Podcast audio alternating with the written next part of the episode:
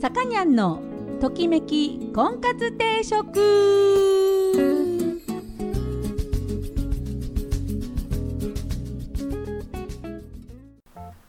はい皆さんこんにちは。さかにゃんのときめき婚活定食が今週も始まりました、えー、私結婚相談所母大女オーナーのさかにゃんでございます、えー、毎度お聞きいただきありがとうございます。今週も、えー、よろしくお願いいたします。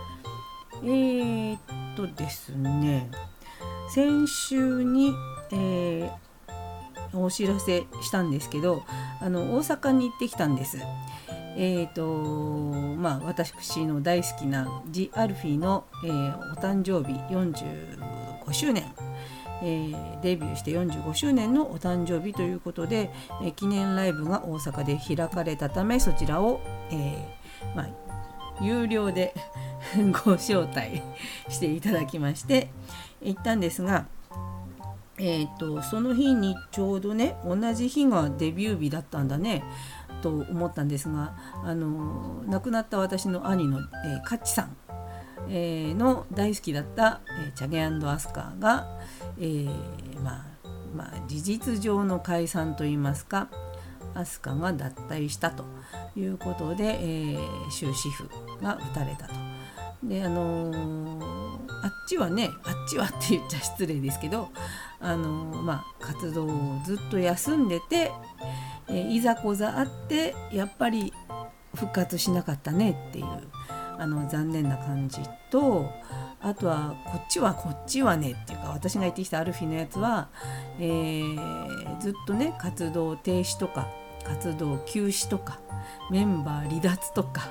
えー、そういうのがなくあのずっと同じメンバーで45年間あのー、まあ、ツアーも含めてですね活動し続けているっていうグループの、えー、あまりのこう極端な違いにですねあーなんかこうファンもねがっかりするじゃないですか。ねその何て言うんですか大好きだった人たちがさそんな風に揉めてねうんまあね離婚と同じでどっちがどっちかの話だけ聞いてそうだったんだっていうわけにいかないですよね。両方の話聞いてみないとまたねそのああ言ったとかこう言ったとかいうのも言ったのはこういうつもりで言ったけど受け取ったのはこういうつもりじゃなかったとかさそういうのもありますから一概にどっちが悪いとかいう話じゃないとは思うんですけどもまあいずれにしてもいい話じゃないですわねこの話はね。うんまあ、そういうわけで、えー、今日は、えー、楽しかった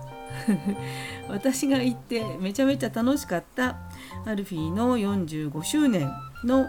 えー、コンサートの前後にですね初めてネットで、えー、Facebook でつながったネットでつながったアルフィーファン同士のオフ会っていうのに行ってきたんですよ。これがね面白かったです。まあ、この話を、えー、後ほどしてみたいなと思っております。で、えー、今日の、えー、婚活のテーマなんですけどもあの年を重ねるとあの好みが変わるっつうんですね。はいなんとなくわかりますよね。うん、でそれは何でなのかっていう なんでなのかって検証してどうするっていう気もするんですが、まあ、年を重ねると好みが変わるってことはさね婚活しててもさその今選んだ人とその後々好きになる人が変わってくるかもしれないという恐ろしい現象があるかもしれないので、まあ、その辺をねちょっと理解しておく方がいいかなと思ってこの特集を組んでみます。えー、っとで音楽の方は、えー、久しぶりにだ「えー、だ」って「ザ・ドゥービー・ブラザーズ」をかけたいと思います。えー、っと1曲目は何をかけるんだっけな？えーと、スイートマキシンですねこれ聞いてください。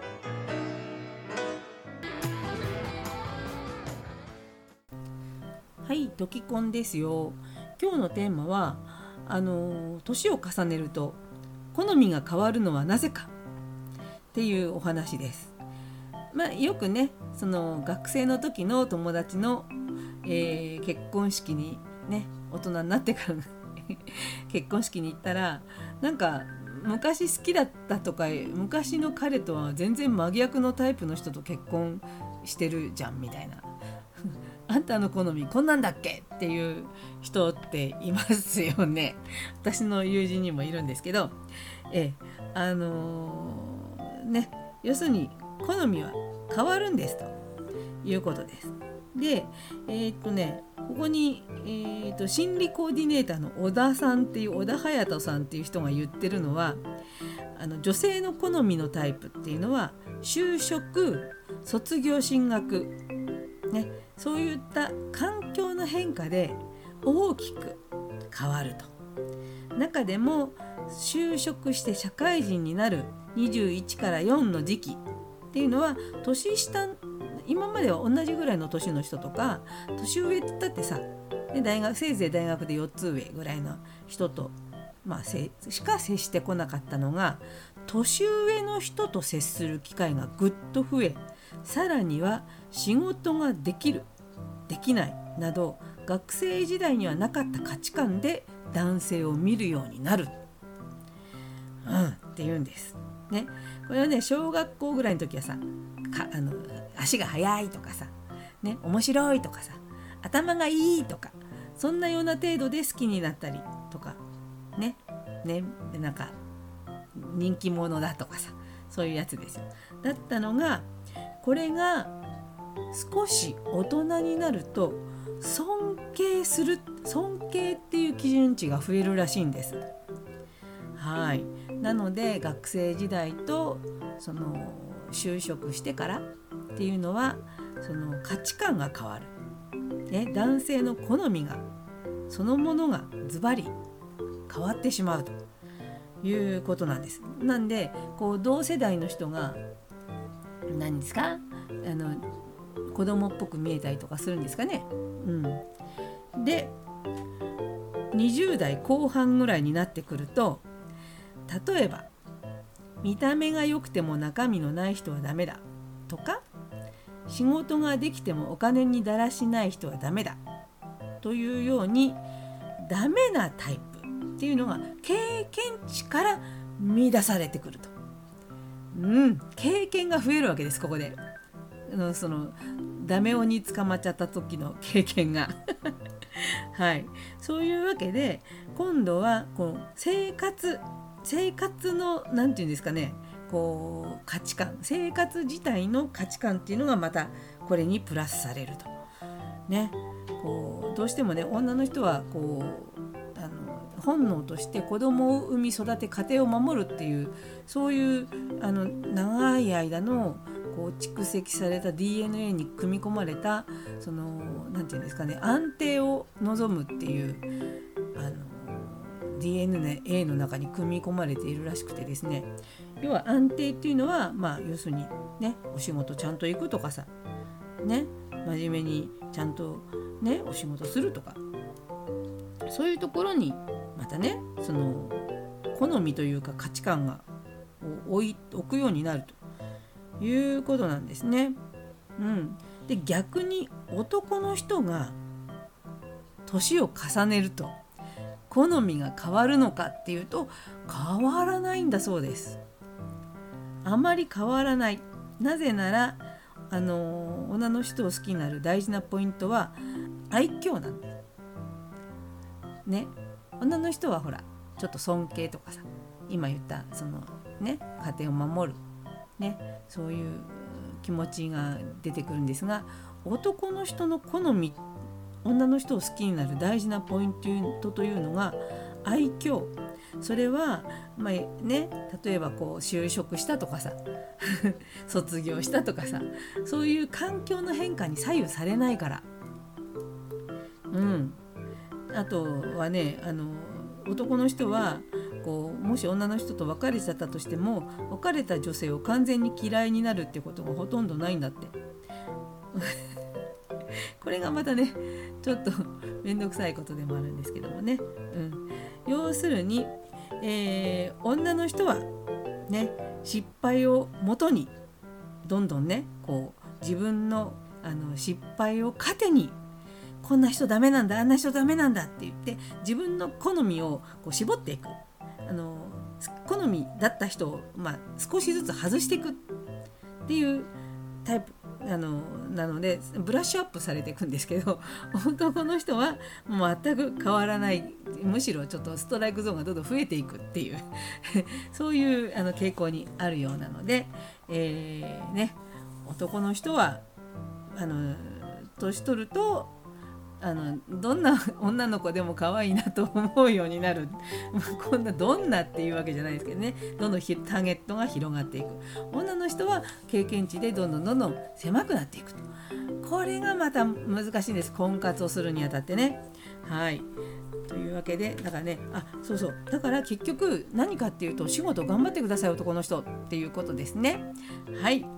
えー、というわけでいい結論が出ましたねはい、えー、音楽です。いきます。今日はドゥービーブラザーズを特集しております。レイニーデイクロスロードブルース。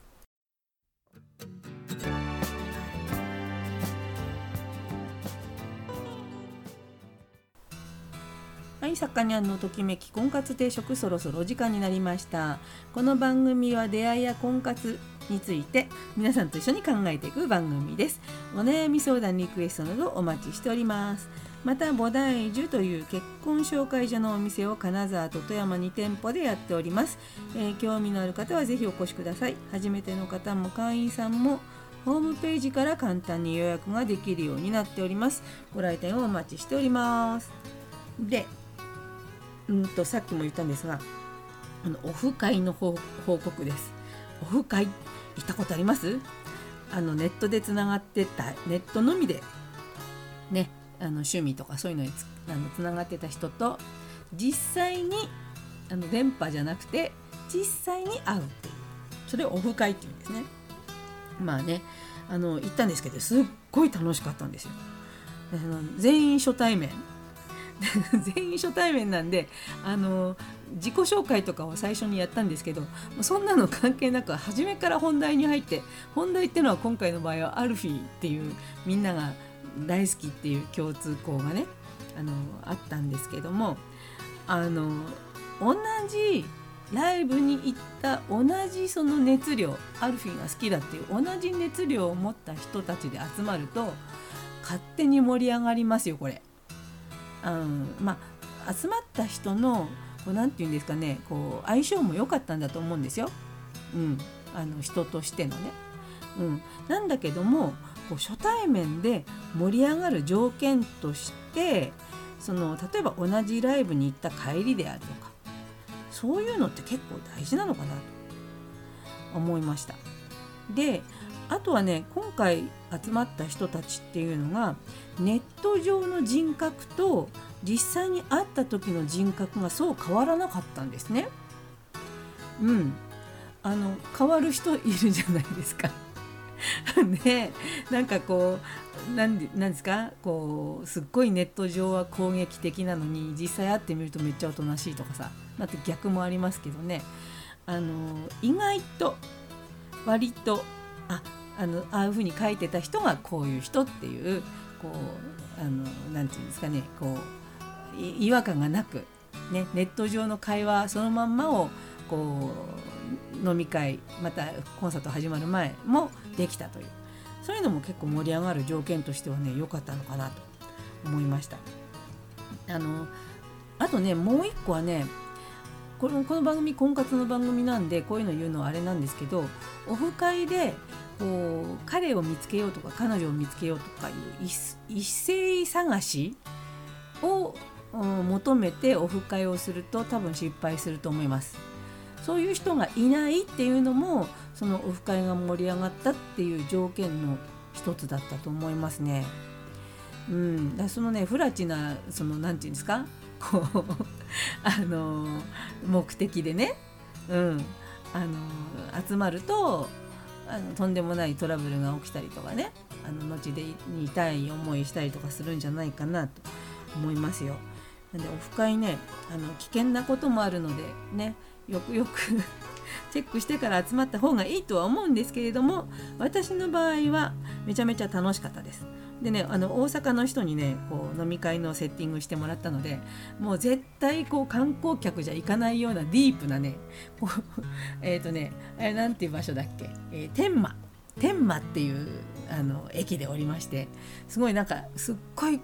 細いこう横丁みたいなとこキュキュキュキュって入ってってもうラビリンスですよ。戻れないみたいな、あのそういう飲み屋で、えー、飲んだという。すごい楽しかったですけどね。はい。というわけで今日はですね音楽はドゥービーブラザーズを特特集 特急集じゃないや。特集しておりましたニールズ・ファンダンゴを聞きながらお別れしたいと思います。えお相手は菩提樹のさかにゃんでした。それでは皆さんまた来週。さようなら